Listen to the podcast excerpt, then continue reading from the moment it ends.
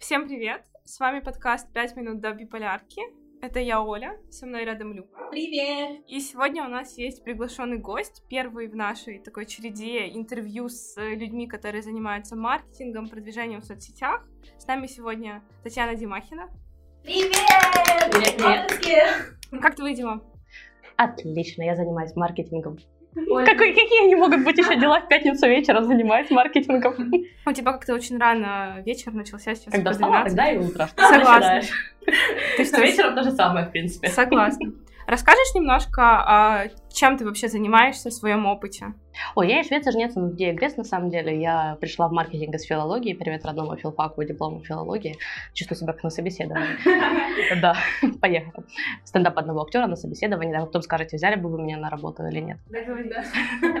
Окей, ну, я маркетингом начала заниматься еще в дремучем, дремучем 2009 году. Это был такой условный маркетинг, чисто маркетинг, как говорит наша одесская маркетологиня Елена Орлова, маркетинг на интуитивный, на интуиции. То есть у моего дяди была, в принципе, почему была она и сейчас есть, просто она немножко разросла, сеть, сеть офлайновых магазинов, там всяких комплектующих телефонов, аксессуаров, такой всякой истории. Mm-hmm. Они тогда сделали в 2009 году, сделали первый сайт. Ну, для меня это просто космос в 2009 году, потому что, ну, мне кажется, тогда еще это было достаточно... Ну, тоже, наверное, ну, я не знаю, мне просто повезло, у меня всегда был компьютер. Мои родители поженились, потому что у моего папы был компьютер. Как просто это было раньше. Ну, это другая история, да. Ну, в общем, история началась с того, что тогда еще во ВКонтакте дремучем мы начали делать первые посты, закупать какую-то первую рекламу в тех пабликах, причем паблики-то в основном были либо сопливые, либо юморные, либо пошлые. И, ну, я не могу сказать, что это прям был какой-то взгляд, но это был очень классный опыт, учитывая, что мне было 15 лет на тот момент, то это был действительно очень классный опыт. Не то чтобы я решила после этого, кем я хочу стать, стал, пошла я на филологию, потому что это классическое образование, типа девочке всегда mm-hmm. пригодится классическое образование. А в маркетинг я попала благодаря своей первой работе, по факту. То есть там, ну, принципе, филолог — это скилл хорошо писать. Ну, нормальный филолог, который хорошо учится, это расширяет кругозор, дает скилл хорошо писать. И, в принципе, на свою первую работу я попала именно за этот скилл. И уже потом у меня... Мне вообще очень повезло, на самом деле. Все, чего я умею, у меня не было там какого-то классического обучения маркетингу. Все, чему я умею, меня учили мои команды. Мне повезло работать с очень классными командами. Это и команда «Мой город» вместе с Нетпиком, и это команда «Эцетеры», и это команда одной стоматологической клиники, которая по договору я не могу называть название, но там настолько крутой маркетолог, что если она меня уволит когда-нибудь, я буду бегать за ней и говорить, Валя, пожалуйста, разреши мне тебе иногда писать. Клас. Тобто ти була копірайтером, пришла в команду? Я не совсем пришла, я не совсем пришла, была копирайтером, mm-hmm. я пришла в команду моего города как ассистент директора. Mm-hmm. Но, в принципе, там изначально вакансия строилась так, что в мою задачу входило 70% там, условно, заниматься соцсетями, сайтом, блогом, контентом, и 30% заниматься там какими-то задачами директора. В принципе, mm-hmm. так, дальше и пошло. И это был очень классный опыт, потому что мой город это тоже не... Ну, не то чтобы стартап, но это любой, как любой социальный проект, там нет такого большого штата, как в больших компаниях, где каждый занимается своим. У меня была возможность и попробовать себя во всем, и у меня было очень много классных менторов из Нетпика. То есть по любому вопросу, в рамках разумного, конечно, там, того, что я не могла нагуглить, не всегда было к кому обратиться, и это очень крутая база, и я действительно благодарна очень ребятам за эту базу, которую они мне дали. Когда я пришла в Эцетеру, там, спустя три месяца после моего города, у меня были такие большие-большие глаза, мне казалось, что я ничего не смогу, о боже, как где мои менторы, и Эцетера была в другом плане прокачка. Эцетера за полтора месяца прокачала меня с того уровня, что, ну, все равно, когда ты как бы стараешься даже никого не обременять своими вопросами, но когда ты знаешь, что всегда можно к кому-то обратиться, если ты что-то не понял, это одно. А когда ты приходишь и ты один, угу. и никто не знает, кроме тебя, что делать, да и ты, собственно, не сильно понимаешь, что делать, откровенно говоря, то это очень жестко прокачивает. Давай два слова про то, что такое цедера, потому что, я думаю, не все наши слушатели могут знать. Окей, okay, ну, в принципе, у нас именно по бренду мы не сильно работали, у нас были другие задачи. Цетера Медиа — это было онлайн-СМИ. но в принципе, сейчас есть, но сейчас оно уже есть без меня и без моей команды. А, в СМИ мы начали, стартовали 12 августа 2017 года стартовали еще. Я пришла, когда не было эцетера, было mm-hmm. дерево сайта, расписанное на бумаге буквально, мы его создавали с нуля. Я очень, очень люблю эцетеру. Я подозреваю, что кто-то из команды эцетера будет слушать. Вас я тоже люблю, но эцетеру больше. Собственно, это очень, ну, знаете, как ребенок, наверное, потому что когда ты создаешь что-то такое с нуля, ты к нему проникаешься, эти все первые шажочечки, это первые там 100 просмотров статьи, там первые тысячи просмотров статьи, потом первые 100 тысяч просмотров статьи, вот эти все вот вешечки маленькие. А потом 3 миллиона. Ну, 3 миллиона просмотров статьи именно не было, было просмотров ежемесячно у нас 3 миллиона, да. Мы вышли, мы на первый миллион вышли за первые там чуть меньше полугода работы, то есть мы начали работу над сайтом в августе, в декабре мы уже закрыли первый лям. Круто. А, Розкажи більш детально, яка була мета вашої газети і чим вона мала б відрізнятися від всіх інших? Чому Нам- люди мали б її читати? Мы были наследниками другой газеты, это была газета Мгм. Short Media, и, в принципе, а, история была какая, что был пул очень классных журналистов, Мгм. и хотелось сделать классную аналитику, коротко и по сути, без развозюкиваний, без всех вот этих вот манипуляций фактами, которые, ну, у нас сложно найти журналистику, которая не манипулирует фактами. Мгм. Я не могу сказать, что мы тоже всегда были идеальными, ну, потому что личное отношение у человека, хочешь не хочешь, Но его не уберешь. да, никуда оно не денется. Но нам хотелось сделать вот именно такие какие-то тексты. У нас были очень классные журналисты. И у нас получилось. Клас. Вот а, у меня был вопрос, в принципе, а, вот вы раскручивались с нуля СМИ, правильно? Да. Онлайн-СМИ. У меня просто вопрос, а, как вы его подавали так уникально, потому что на самом деле сейчас очень большое количество каких-то онлайн-СМИ, есть какие-то уже гиганты, типа там, не знаю, Громадского или ТСН, которые как бы и так собирают кучу просмотров, потому что они все украинские, известные, и как бы много лет у них есть уже работы и есть уже своя аудитория. Как вы вот подавали себя, чтобы выделяться среди них? Я могу сказать, что, в принципе, сначала получилось так, что я была одна из команды маркетинга. И, в принципе, ни у кого не было особого понимания, как мы это будем делать. У нас было определенные KPI, которых мы хотели достигнуть. И сначала мы не сильно работали над брендом. Мы, в принципе, вот то, что ты говоришь про уникальность, над брендом мы начали работать вот последний год моей работы. А, мы не то чтобы подавались именно как эцетеру уникальность, мы хотели запомниться хорошими текстами. И то есть в этом плане, что ну, мы старались не крутить какой-то дешевой рекламы, как там некоторые ребята из гигантов, не будем называть коллег, о, коллегах либо хорошо, либо ничего, даже если они живы.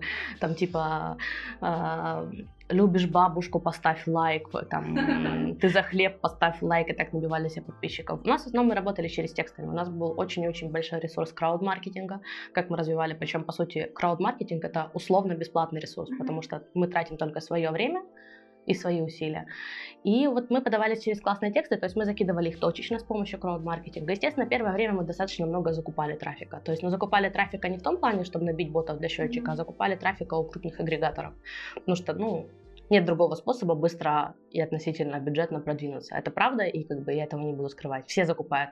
Даже ТСН, если открыть аналитику ТСН, у них там на момент, когда я последний раз смотрела, порядка 80% было закупочного трафика. Это о чем тогда говорит? Да. Ну, о суммах на маркетинг, например.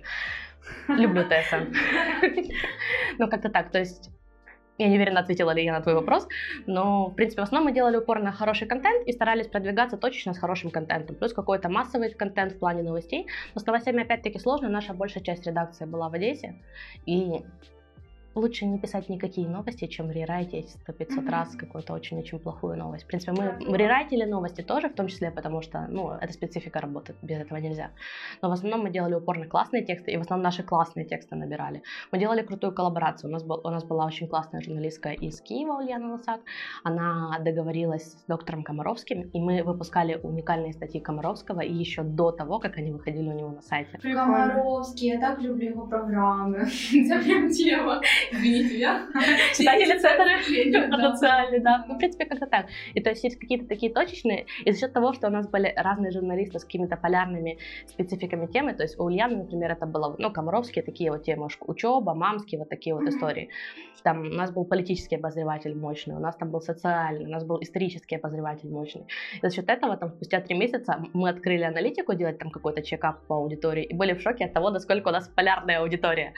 То есть у нас были абсолютно, ну, как бы обычно там женщины, мужчины определенного возраста, плюс-минус оно похоже. А тут у нас было пул мамочек, пол людей, которые интересуются политикой, и внезапно был очень большой пул людей, которые вот возрастные, та аудитория, которую в интернете зацепить тяжело. Возрастные, я имею в виду 55+. Мгм.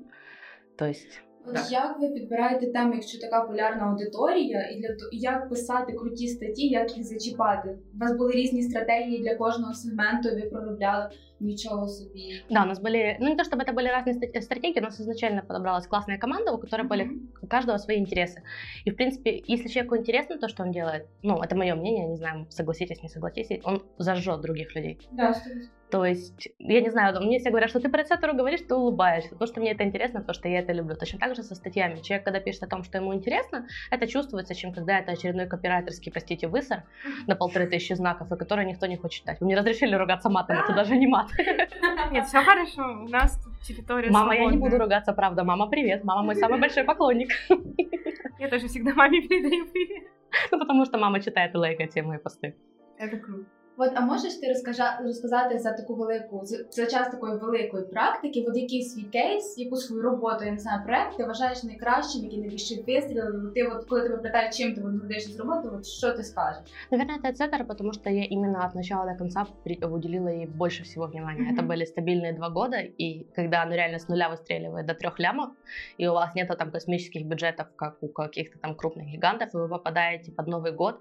Помните, когда объявили военное положение? Да, да когда вот народ либо выезжал на новостях про это военное положение, либо не выезжал вообще. И в декабре, ну вообще в декабре достаточно часто медиа проседают. И у нас тогда мы выстрелили 3 ляма в декабре и 2,8 или 2,7, я не помню, в январе. Январь это вообще мертвый месяц. То есть до 20 января мертвый бджолы на гудуть. И мы тогда сидели, и просто, ну, для меня это был шок, то есть насколько это мы не ожидали этого. То есть мы там думали 2,5, 2,6, январь мы думали 2. И тут троечка. Просто 31 декабря я открываю статистику и троечка. А вы анализировали за счет чего так произошло? Э, да, вышел очень классный пул текстов э, не в плане новостей даже про вот эти вот военные положения и все остальное, а в плане какой-то аналитики обзоров и что делать, вот какие-то конкретные гайды. Я люблю, когда конкретно, mm-hmm. четко. В принципе, наши журналисты тоже такое любили. И вот такие тексты хорошо пошли, плюс было несколько уникальных текстов, я уже не помню какие, если честно, но были несколько таких уникальных текстов, которые один, по-моему, 300 тысяч просмотров набрал. То есть, ну, это было достаточно жестко, и они сами потом, э, в чем фишка вот крауд-маркетинга, работы с соцсетями, с форумами, со всей этой историей, что ты закидываешь ссылку, а дальше она живет своей жизнью. И вот так вот mm-hmm. там какие-то ссылки, которые мы закинули еще в начале декабря, например, внезапно в январе администраторы сообщества просыпались, поутверждали их, и произошел такой жесткий бум. Когда люди сидели дома, эта лента начала пополняться, и мы за счет этого натянули хорошо трафика. А такой вопрос, а сколько вот у вас было вообще человек вот в команде Ватсеттера, которые занимались маркетингом, продвижением? Это очень больной для меня вопрос. Начинали мы с одного человека, с меня. Первые два ну, месяца я была одна. А потом я подтянула к себе свою хорошую знакомую, хорошую подругу, которой мы тоже учились все это делать с нуля. У меня был какой-то бэкграунд, у нее был бэкграунд вообще в другой области, нас стало двое. Где-то спустя через полгода я начала уже выйти, проситься в отпуск и угрожать э, уйти в спячку прямо на рабочем месте. И, ну, жестко на самом деле было. Не то чтобы я там, там трудоголик или этим хвастаться, но первое время было такое, что там вот сначала пустенько было, потому что мы стартовали, вставали на лыжи, а потом было такое, что я в 10 приезжала, в 10-11 я уезжала. Учитывая, что я живу на поселке, мне это не очень нравилось, потому что добираться было тогда очень жестко, на самом деле. Где-то через полгода от центра я переехала жить в центр, потому что э, я устала я усталь. Ну, в принципе, где-то в феврале мы начали брать, искать мне ассистентку. То есть мы хотели взять человека, который будет... Ну, получается как? То есть я вообще пришла в центр как СММщик. Как я оказалась вот это вот head of, head of, head of, я не очень поняла. Я в какой-то момент открыла глаза и поняла, что у меня 15 человек команды, и я не очень понимаю, что с ними делать. Вот бы так всем відкрити. Один раз очі такі, а, да. Причем желательно так зарплату открывать, даже, в принципе, глава открывать не обязательно, по-моему. Ну, такое уже. Ну, в общем, сначала я была одна, потом ко мне присоединилась моя коллега-подруга Катерина, потом мы начали искать мне ассистентку, и потом фрилансеров считаем. Ну, у нас были не фрилансеры, у нас были такие аутсорсеры. Это был PPC, это был SEO, это были агентства, с которыми мы работали. В принципе, основной костяк составлял 5 человек. То есть это было настроя, кто занимался маркетингом. Mm-hmm. То есть в основном я работала там какими-то внешними контактами, потому что начали сами приходить рекламодатели. Мы еще даже не начинали поток монетизации, они сами к нам начали уже приходить. И с этим тоже нужно было что-то кто делать. Кто пришел первым? Ой, к нам пришел, пришла очень большая биржа контента. Mm-hmm. Опять-таки, я по договору не имею права называть ее имя. У меня очень много такой, таких историй будет, я заранее прошу за это прощения. Я, например, металлургический комбинат, я до сих пор не могу два года спустя называть, как они назывались, mm-hmm. потому что потому что не могу. А, собственно, да. То есть к нам пришла тогда большая биржа контента и предложила э, нам э, у себя разместить информацию про нас, чтобы рекламодатели, которые хотят приходить, это, размещали на свои статьи. Первая статья была от Конфи. Просто было вау, к нам пришел Конфи. То есть, э, ну, получается, Конфи нас выбрала тогда какой-то, ну, наверное, системе внутренней или те пиарщики посоветовали, потому что у нас были достаточно low цены, потому что, ну, естественно, мы только начинаем, наша первая статья, мы не очень понимаем, что с этим делать. У меня только, я только от, от соцсетей отошла, там только домой уходить начала хотя бы в 8, а тут уже какие-то рекламодатели, что с вами делать, ребята, я не знаю. Ну, я никому не посоветую проходить этот путь с нуля второй раз, потому что это достаточно жестко. То есть, если бы сейчас вот я взяла за какое-то новое СМИ, мне было бы легче, потому что я уже... Ну, по накатанной. Да-да-да, синяки на коленях уже знаю, набила, падала, вот это вот каталась и все остальное. И мне было бы проще. Но Тогда меня, наверное, выручало то, что было очень много энтузиазма, и я этим загорелась. И была очень классная команда. Мне вообще везет. Я, вот, я еще ни разу не попадала работать в такую команду, от которой меня тошнило. Мне всегда везло на классные команди. А, а як а як ти відбирала команду, яка для тебе була головна якість в людях, щоб вони стали частиною твоєї команди? мне очень важно, чтобы человек был проактивный. Я не люблю это слово, но по факту это лучшее слово, которое характеризует. Слово человек был проактивный, человек был ответственный. Всему остальному можно научить, но вот я считаю. Но если человек ответственный, и он сам хочет, у него есть мотивация, mm-hmm. то как бы успех неизбежен. Класс. А про проактивность, ну, такой определенный кейс. Вот последняя девочка, с которой мы работали, она пришла как ассистентка моя, работала потом полностью. Это был человек, которому я смогла доверить полностью все соцсети. Аня, люблю тебя, до сих пор скучаю.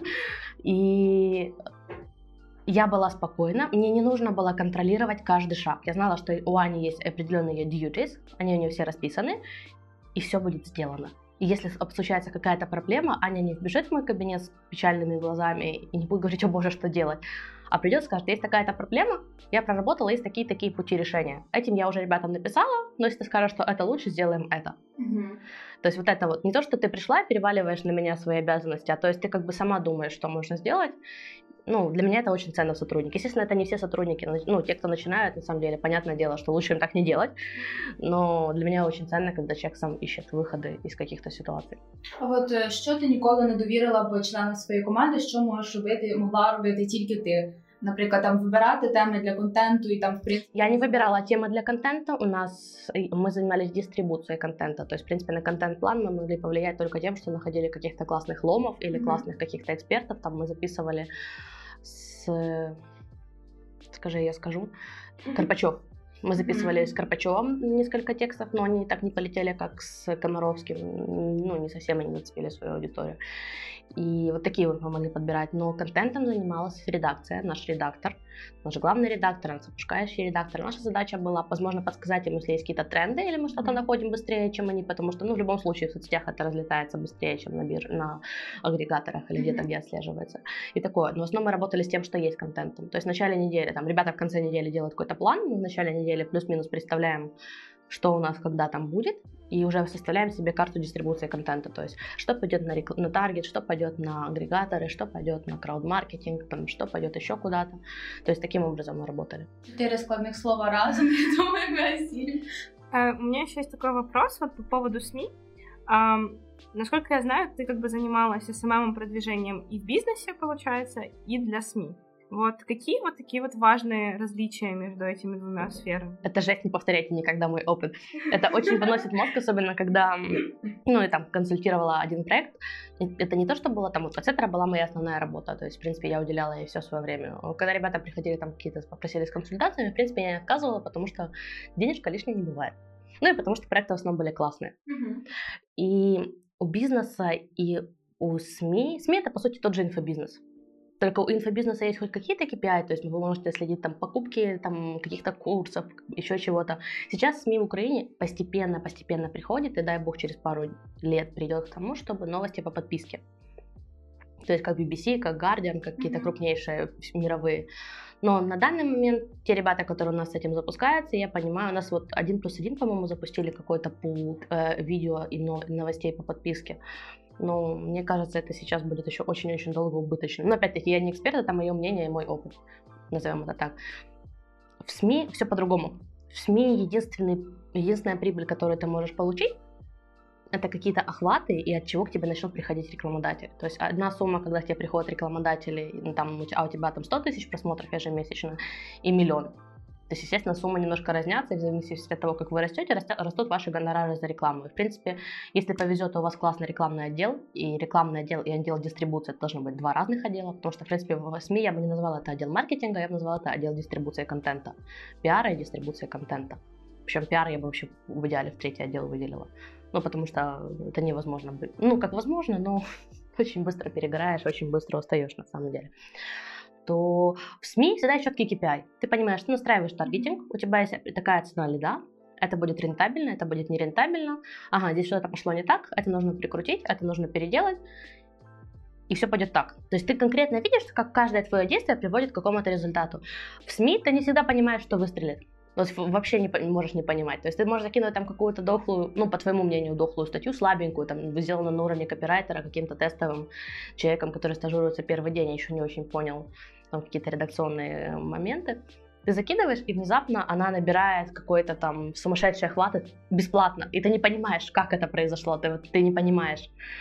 А можешь какую-то выстраданную статью, как с этим бедным Карпачевым, она была выстрадана, я три с половиной месяца долбила их пиар-службу каждый день звонками, потому что мне казалось, что он тогда еще был на пике популярности, это был 17 год, он еще в СТБ вот работал, вот это mm-hmm. вот все. И мне казалось, что вот сейчас это выстрелит, мы классно нагребем контента, авторитета, все будет очень круто, и прям вот... И ну, это всегда как работа с любыми логами, в принципе, это э, обмен аудиторией.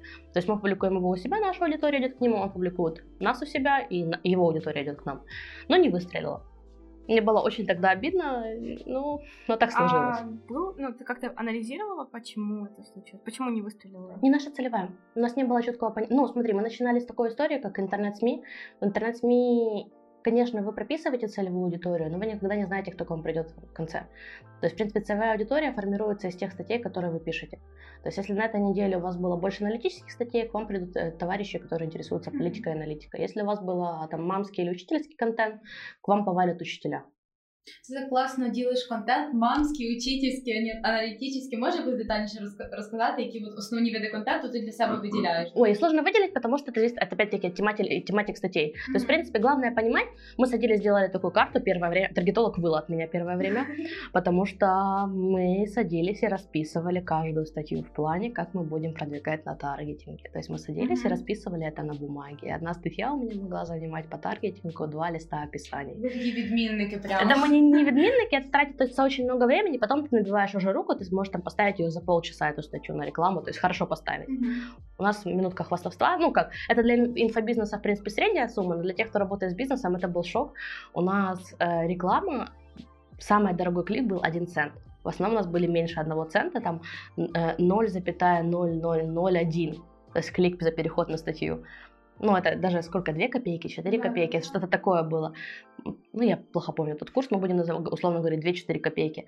И за счет этого тоже, ну, это за счет того, что мы очень долго на этим, вот, есть у дана прекрасная фраза «ебашь ты впынно». Вот именно этим мы и занимались.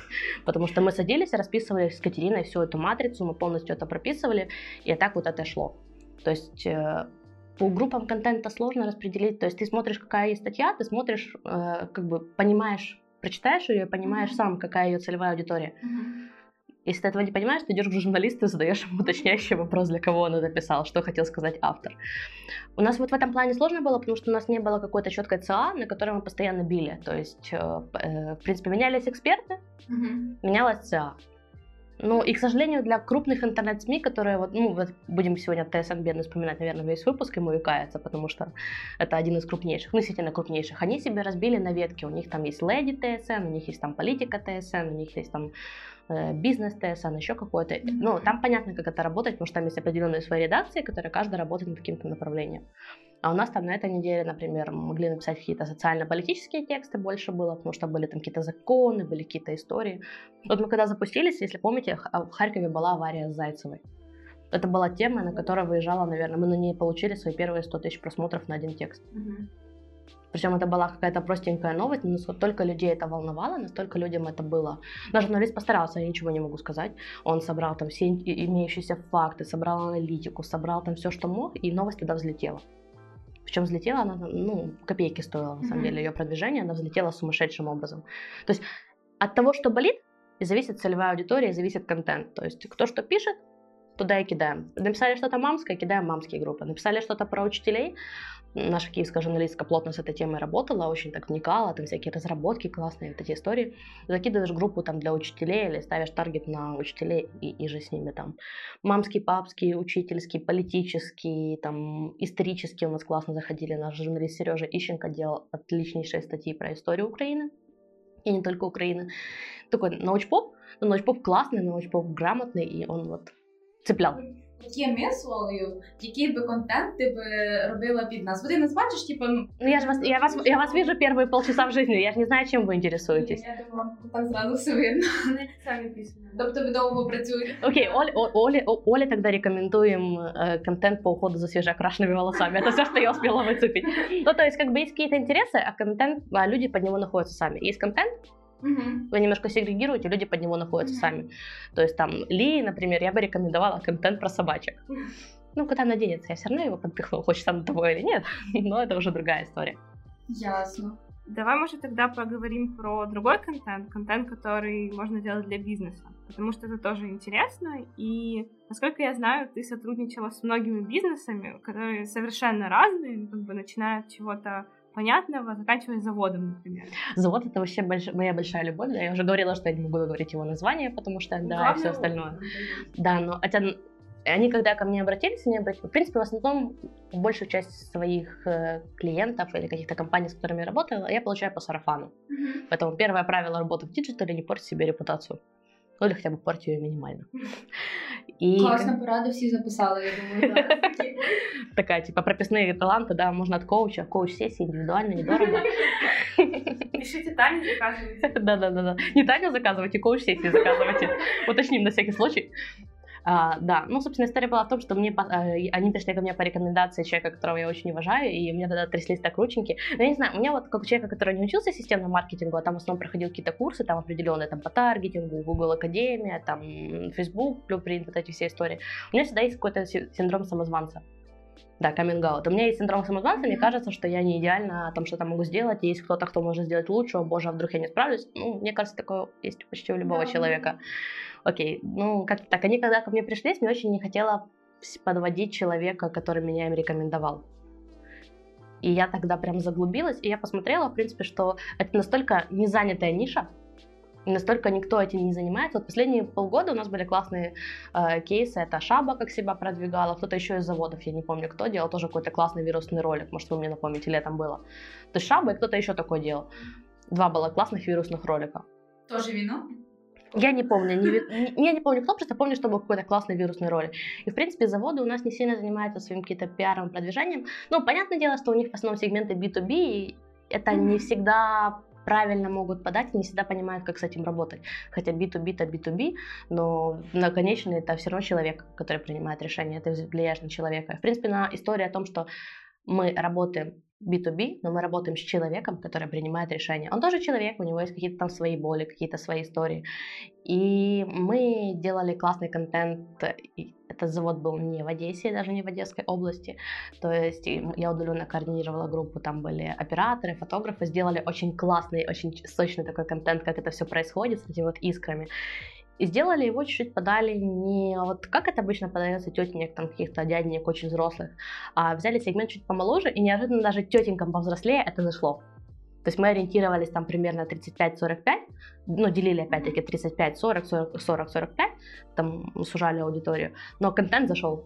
Это был классный контент в том плане, что мы показывали какую-то внутрянку завода, и ну, какие там сейчас в основном, на- в основном на что бьют? У нас высокотехнологичное производство, у Мгм. нас опытный рабочий, наш директор сидит без кондиционера, потому что он экономит деньги на производство. Мы показывали все как бы работу изнутри, то есть, по сути, вели как- какого-то там первого условного лица человека, который внутри это ходит. И через это а, такими теневыми моментами показывали, там, например, рабочий работает, и человек, который в этом разбирается, видит, что рабочий работает на супертехнологичной штуке. То есть там и такие вот какие-то внутренние триггеры, они цепляли. То есть было интересно следить именно за жизнью. Мгм. То есть это был аккаунт от первого лица этого металлургического комбината. В Інстаграм. И в Инстаграме, и в Фейсбуке он был. Мы старались немножко миксовать контент, чтобы он не был одинаковый. Ну, это был классный кейс, я его очень люблю. Он не принес там каких-то супер больших денег ни мне, ни команде, потому что на самом деле было такое, мы оба понимали, что это голый энтузиазм. Я знаю, что он принес две сделки, Мою работу они отбили, а, но там потом у ребят поменялось тоже руководство, и, в принципе, мы свернулись, потому что руководство пришло такое постарше і не очень понимало, а що це таке, чому я не бачу свою рекламу. Не бачу свою рекламу, то її немає, ти мене розводиш. Велика проблема бізнесів, заводів, великих підприємств. Вони не розуміють, що соцмережі це класний інструмент для них, навіть якщо вони працюють на B2B, як ти кажеш, вони можуть ними класно впливати на своїх кінцевих споживачів, на імідж і так далі. Там другая проблема, Люб, извините, я перебью. Проблема не в том, что они этого не понимают. Они-то, может, и хотят понять, им это объясняют. Но, как правило, они жестко экономят деньги. Mm-hmm. И типа, чего я должен платить СММщику зарплату своего, там, например, инженера. И они берут я ничего не имею против людей, которые только начинают свой путь. Это классно там тренироваться на котиках, набиваться на шишках, но очень большая, часто проблема больших бизнесов, они берут мальчика, девочку за 4-7 тысяч гривен в месяц, не будем вспоминать одно наше любимое детское агентство, которое этим грешит. И да, и вот они берут мальчиков, девочек за 4-7 тысяч гривен в месяц, которые сидят в офисе и нифига не, ну не то, что нифига не понимают, то есть работают, как и я, в принципе, на голом энтузиазме, но человек, у которого есть какая-то насмотренность и опыт, это даже энтузиазм, это интуиция, оно все равно базируется на этом опыте. Ну и, в принципе, даже если, наверное, человек прокачанный, сложно тянуть самому все. Естественно, тянуть самому все невозможно, невозможно делать это качественно. То есть, если ты что-то делаешь... Меня, я стараюсь придерживаться истории, либо ты делаешь хорошо, либо ты не делаешь вообще. А чего ты вот не робишь ніколи вообще? Я не работаю как дизайнер. У меня были жуткие попытки в 2010 году, и я периодически пытаюсь чему-то... Мне кажется, все через этот этап проходят. Но рученьки растут не из того. Я могу классно написать. Я могу написать так, что тебя прошибет на слезу, ты будешь ставить мне лайки, ходить за мной и говорить «женись на мне», даже если ты девушка. Но, да, минутка саморекламы, услуги копирайтера, номер телефона, да. Но такое. И, в принципе, больших бизнесов проблема в том, к чему я веду, что они обжигаются на таких вот девочек за 4-7 тысяч гривен, которая ни хрена не происходит, ни хрена не приносит, потому что и времени они мало дают, потому что мы все мы понимаем, что да. у любого проекта есть цикл окупаемости. И в первый месяц такого не будет, что ты отобьешь свои услуги, рекламный бюджет, там затраты на фотографов, операторов, все остальное. Не бывает такого. Особенно в бизнесах какого-то металлургического комбината. Там один контракт на третий месяц нашей работы отбил полгода моей работы. Mm-hmm. Ну, условно говоря, там по какой-то марже опять, ну, внутренней, которую мне, я тоже не имею права разглашать, извините. Да. Самое интересное, никогда нельзя разглашать. Ну, такая життя. И фишка, короче, в том, что им отбивают охоту. И когда тебе уже один раз отбили охоту, ты потратил деньги на что-то, и ты не понимаешь, ще більше платити, mm-hmm. от на що воно мені треба. Та в мене племінниця поведе за 2000 гривень на місяць, або їй новий айфон подарую на день народження за це. Дядя, привіт. Ну от зараз власники великих заводів, там підприємці, які нас слухають, записали собі, зрозуміли. і записали мій номер телефону? І я думаю, наші підприємства, круті підприємства, які насправді багато роблять, теж задумаються, що маркетинг, інтернет-маркетинг, соц- соціальні мережі і так далі, це круто і це можна використовувати. Я тоже на это надеюсь. Как ты думаешь, вот как эту идею вообще можно доносить? Вот, ну, просто человек обжегся, и вряд ли он будет э, открыт еще раз пробовать как-то по-другому. Вот как доносить, что с самого начала лучше подойти как-то комплексно, обратиться? А как ты ему донесешь, если ты его на этом самом начале никак не выцепишь? Это только какие-то личные рекомендации, такой-то, какой-то сарафан и опыт. Потому что, в принципе, люди, которые принимают решения, они либо верят конкретным кейсам и цифрам, но давайте говорить откровенно, нарисовать конкретный кейс с цифрами на коленках, которые никто нифига не проверит, может любой. Я, например, до сих пор не оформила нормально кейсы, которые у меня есть, просто потому что э, половина под НДА, половина, которая остается, ну, mm-hmm. смысл это оформлять там. Мы там вложили, не скажу сколько денег, получили, не скажу сколько подписчиков, но я молодец. То есть такая история. Вот эти вот истории гнаться за лайками, гнаться за подписчиками, гнаться за тем, чтобы директор видел вашу рекламу или делать контент, который понравится директору. Но это нереально, это надо работать с аудиторией, и на самом деле мне кажется, что мы к этому постепенно приходим это культура работы с маркетингом, mm-hmm. потому что у нас, в принципе, не очень понимают, что делают маркетологи до сих пор, как да. это работает. У нас в основном это постятся постики, которые, ну, опять-таки, в основном это из того опыта, то, что я сталкивалась, в основном постятся постики без какой-то минимальной стратегии. Когда постик постится без минимальной стратегии, смысл от этого постика ровно ноль, кроме того, что директор поставил сердечко, ему понравилось. То есть я топлю за то, что сначала должна, во главе всего должна быть аналитика и стратегия. Если нет аналитики и стратегии, можно постить до второго пришествия. Просто с тобой максимально согласна. Ставьте сердечки, лайки, да? Подписывайтесь да. на наш канал. А вот у меня еще был такой вопрос. А, давай подойдем к этой истории с э, комбинатом с другой стороны.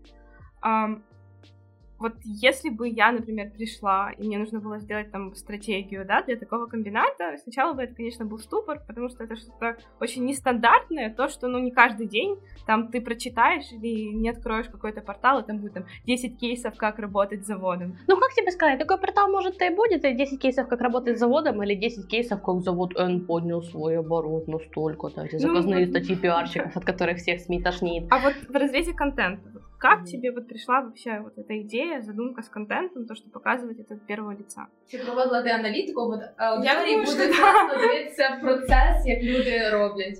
А, я начала с того, что я ходила и задалбывала всех вопросами.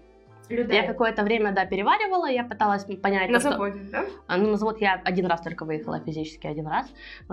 а, в основном я ходила и задавала вопросом, я у них был какой-то там отдел маркетинга, был там какой-то маркетолог, но в основном маркетолог занимался участием в каких-то выставках, в основном международных, по Украине они не сильно продвигают. Я так и не поняла, если честно, на что они рассчитывали, когда заводили соцсети, то есть как бы две сделки пришло, но в основном две сделки пришло, потому что контент мы дублировали в том числе и английским языком, то есть там пришли международные компании с, с офисами в Одессе, то есть, ой, боже, не в Одессе, в Украине, простите.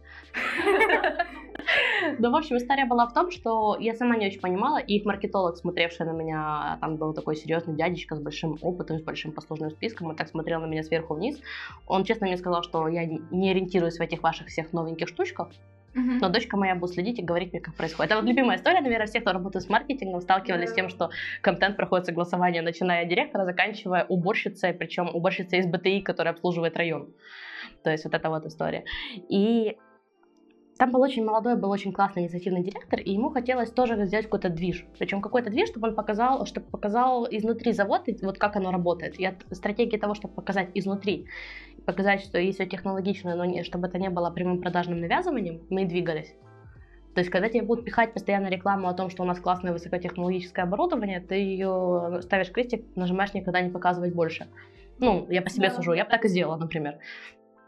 А когда это какой-то классный фановый контент, в меру фановый, опять-таки, потому что это серьезное учреждение, и там все эти степени согласования. У нас первый контент-план согласовывал совет директору. Ого. А сколько по времени? А, о, господи, три дня, по-моему, они его согласовывали. Но это еще быстро, я понимаю а, сейчас, что это еще быстро. Но они вот, у них было три дня совещаний, и они его согласовывали. Жесть. Это была жесть. Как ты это пережила? Я там не была просто. Я, я отправила контент-план и сбежала там по каким-то своим вопросам, но это было, это была жесть. Давайте о другом о чем-то. Не согласованиях контент-плана, а то у меня сейчас потекут слезки. Окей. Okay. Ну, вообще фишка была в том, что мы сначала у нас была от, э, от, ну, от, отправная, правильно, да? Отправная mm-hmm. точка была в том, что мы хотим показать что мы крутые, что у нас там есть какие-то такие, такие, такие фичи, но мы не хотим их навязывать прямой продажей, потому что прямая продажа, по моему мнению, в таком формате не очень сильно сработает. И от этого мы уже ходили. Я тогда, когда была на заводе, я ходила, приставала ко всем, кто там работал. Ну, потому что это, в принципе, люди, которые понимают других людей, которые работают в этой же профессии, плюс-минус. И я ходила, сдавала, задавала вопросы, искала какие-то референсы, нашла какой-то в ЮАР, какой-то завод, который подобным образом производился. Как я его переводила, его тексты с Google переводчиком, это другой вопрос, конечно.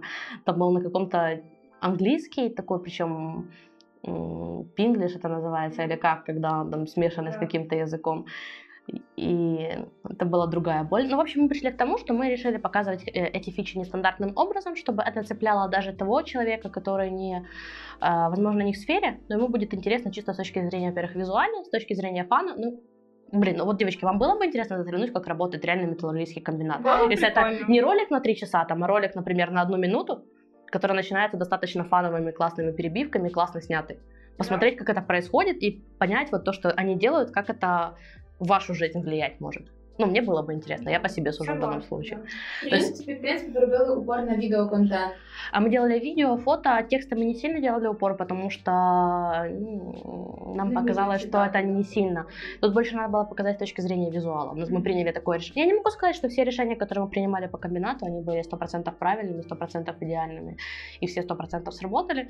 Но те фишки, на которые мы делали упоры, которые я до конца не все могу разглашать, то, что я могу, я рассказываю, то есть э, они сработали. Две сделки, я считаю, что на такого объема сделки за 9 месяцев нашей работы это было достаточно эффективно. Да. да. Ну, то есть свою работу я отбила, этим я была горда. Ну, опять-таки, своя работа, я имею в виду своя работа не только меня, это бюджет, это работа всех фотографов, вот этой всей команды, потому что, мне кажется, рассчитывать эффективность какого-то продвижения только из того, отбили вы зарплату СММщика или нет, это немножко неправильно.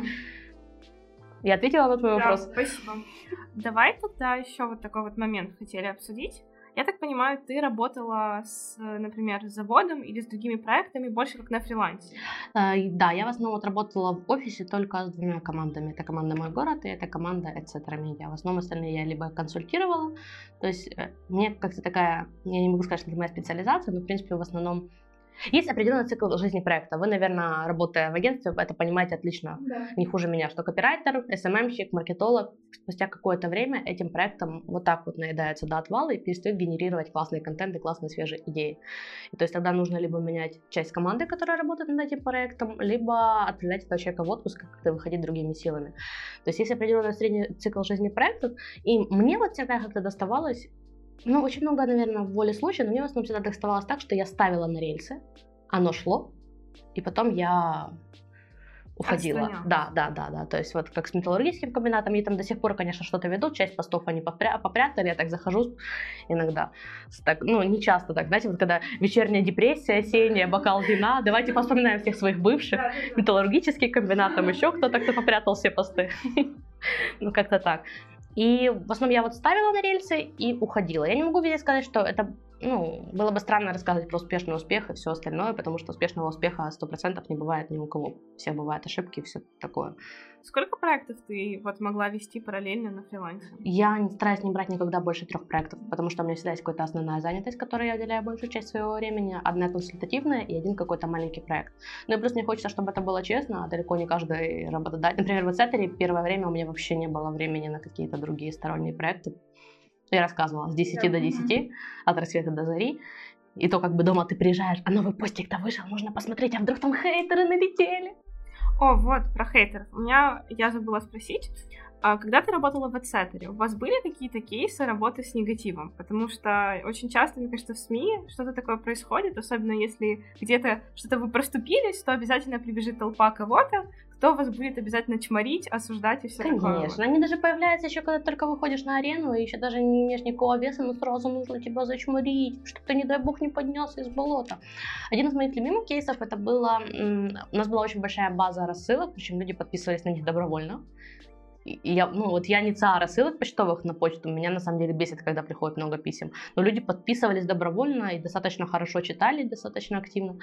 И мы рассылки делали на двух языках. Мы делали, у нас был сайт на двух версиях языковых. Это еще было до закона о принятии собственно. Вчера, да, вроде или сегодня вступил в силу закон о том, что вся реклама в Украине должна быть только на украинском языке. Ну, пару дней назад. Да, да. Ну, я на вот, новостях да, что да, такое да. натыкалась, я зафиксировала. Тогда мы еще могли это делать абсолютно спокойно. И мы делали две версии рассылок, в зависимости от того, на какой версии сайта человек подписался. То есть человек подписался на русской версии сайта, соответственно, ему прилетает русское письмо.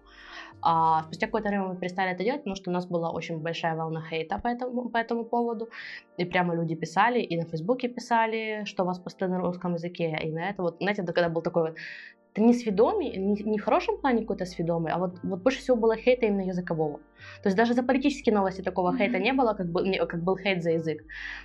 И мой любимый кейс, это когда человек написал вот такую вот, это было на мой день рождения, и это был, а день рождения у меня был выходной Подарок. день, и я с утра просыпаюсь, а у нас с моей, ну, с маркетологом Катей, которая со мной работала, в один день день рождения, только в разные года, и мы с ней просыпаемся с утра, а у нас, ну, это привычка, плохая привычка, не делайте так, проверять с утра рабочую почту, или хотя бы не отключать уведомления, чтобы они падали тебе на экран, и, а там такая простыня, столько гадостей написано, мы с Катей списываемся, она, блин, так обидно, я тебя понимаю, и я обычно так не делаю, мы всегда стараемся Думаю, много кто работает с негативом, с этим сталкивается. Сначала ты ему так пишешь, строчишь гневный ответ, комментарий, потом стираешь и уважаемый пользователь, ваше мнение важно для нас. Мы примем все ваши замечания к сведению и постараемся исправить их, чтобы не доставлять вам больше дискомфорта. Мразь такая. Мразь такая стирается, отправляется. Ну, на самом деле, так мы к пользователям не обращались, потому что, в принципе, пользователей мы любили, нам повезло, у нас была достаточно лояльная аудитория, классная аудитория. Они в основном вопросы какие-то задавали, там, просили уточнений. Наши журналисты был кейс, там, по какому-то юридическому вопросу наш журналист сопровождал после своей статьи. Ну, такое даже было. И вот от того хейтера почему-то мы так вот с Катей расстроились этим утром, что я не выдержала. Я говорю, Катя, если что, вся ответственность лежит на мне, и написала ему вот такое вот письмо. длиннющая. Особисто чи опубликовала? Ну, у меня приходила пересылка с э, почты, на которую приходил рассылки, ответ на рассылки приходила на мою личную почту, и моя личная почта, когда я отправила, стояла в копии. И я ему написала там, уважаемый пользователь, большое спасибо вам за классный заряд настроения. Вот нашей команды сегодня день рождения двух членов, и вот то, что вы написали, это лучшее, что мы читали в своей жизни.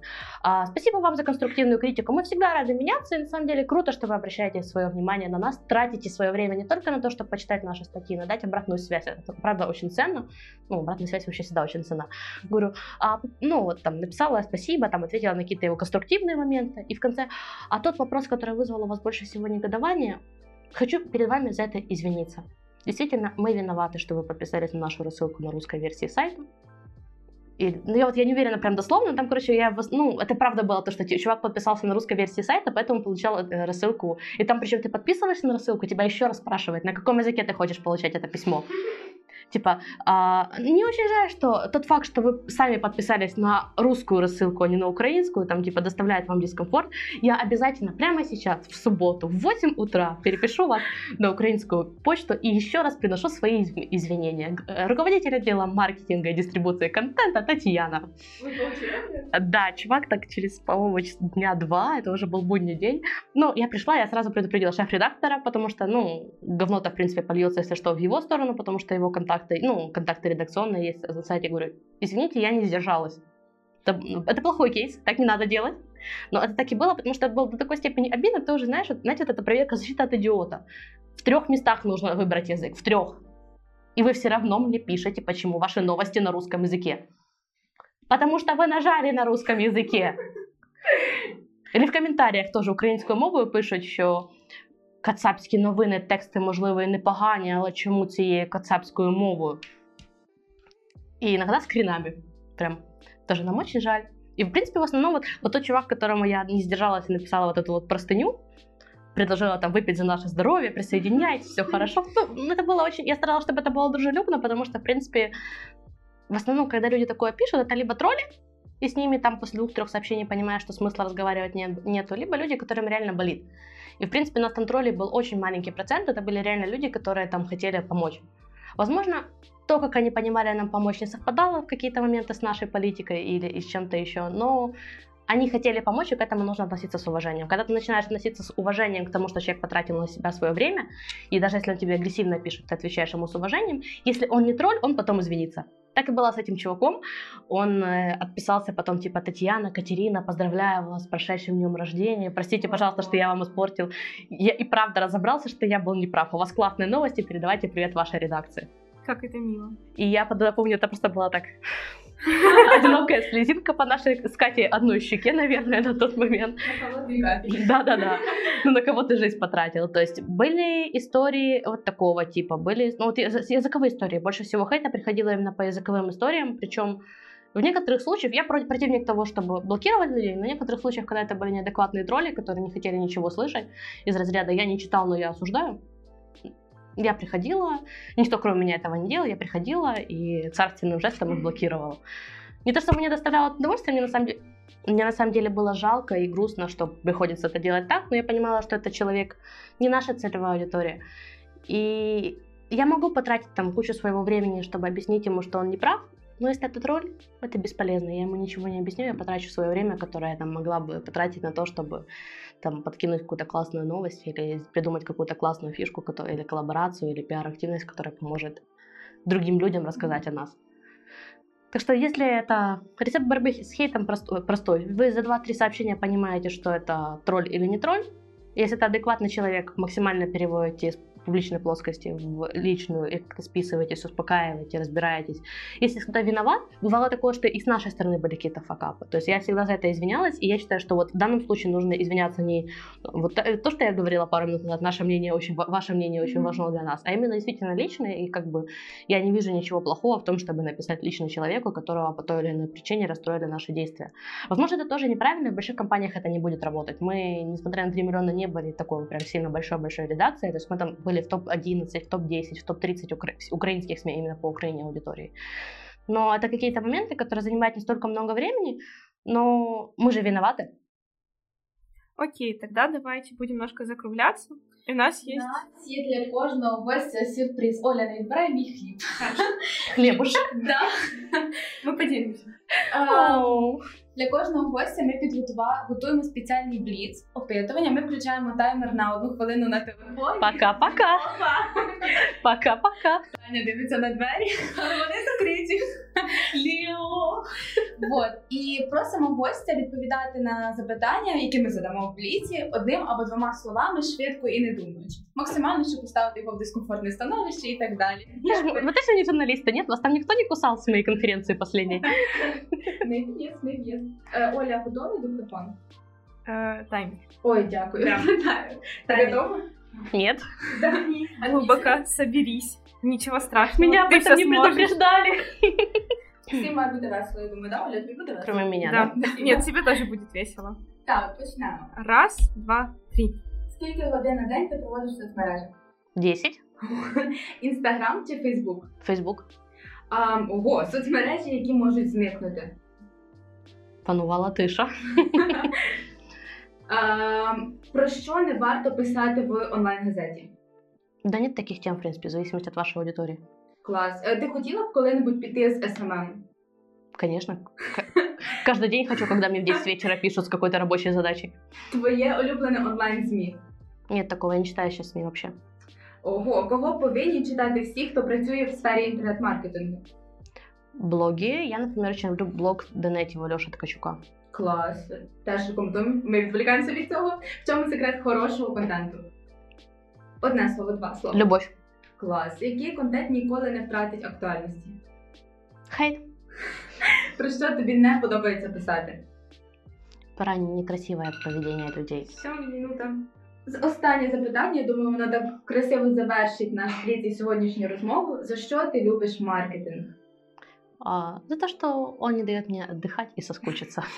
Причем соскучиться в двух смыслах этого. Главное, что весело. А про соцсети э, такой маленький автопчик буквально вчера было, поэтому, собственно, э, соцсети, которые могут исчезнуть. Мне на LinkedIn написал чувак, который за 11 тысяч гривен продает украинскую какую-то соцсеть, сделанную им с четырьмя тысячами регистраций. Так что мне, в принципе, кажется, что любая соцсеть рано или поздно может исчезнуть. Мне так стало обидно, там, чувак, приложение, сайт, э, там вот полный весь комплект, 11 тысяч гривен.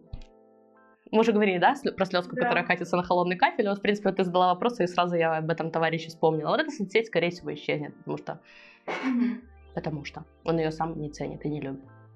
Клас, я думаю, сьогоднішня розмова і в принципі весь наш діалог був супер корисним як для тих людей, які займаються маркетингом і СММ, е, і СММ, як і для тих, хто ним поки не займається або займається своїм бізнесом. Даже не начинайте, ребят, спасайтесь. Не надо, маркетинг это весело и классно. Да. Конечно. Я подмигиваю. Знаешь? Я просто не вижу тебя за микрофоном, но я чувствую. Дякуємо тобі за сьогоднішню розмову. Да, было приятно познакомиться, пообщаться. Спасибо вам тоже, мне было весело. Так, ми пішли піти пити коктейлі, я думаю, да, вони там готові. Почему вы не предупредили? Ну я же за рулем. Ненавижу вас, все, я передумала. Так что, кто приходит к нам в подкаст, э, приходите без автомобилей. Приходите. Да, приходите. Приходите ножками или приезжайте на маршрутке, и мы напоим вас коктейлями. Главное, после, а не до. Можно и до, будет веселее. Да. С вами был подкаст «5 минут до биполярки». До встречи. Всіх любимо, цілуємо, па-па. Пока-пока.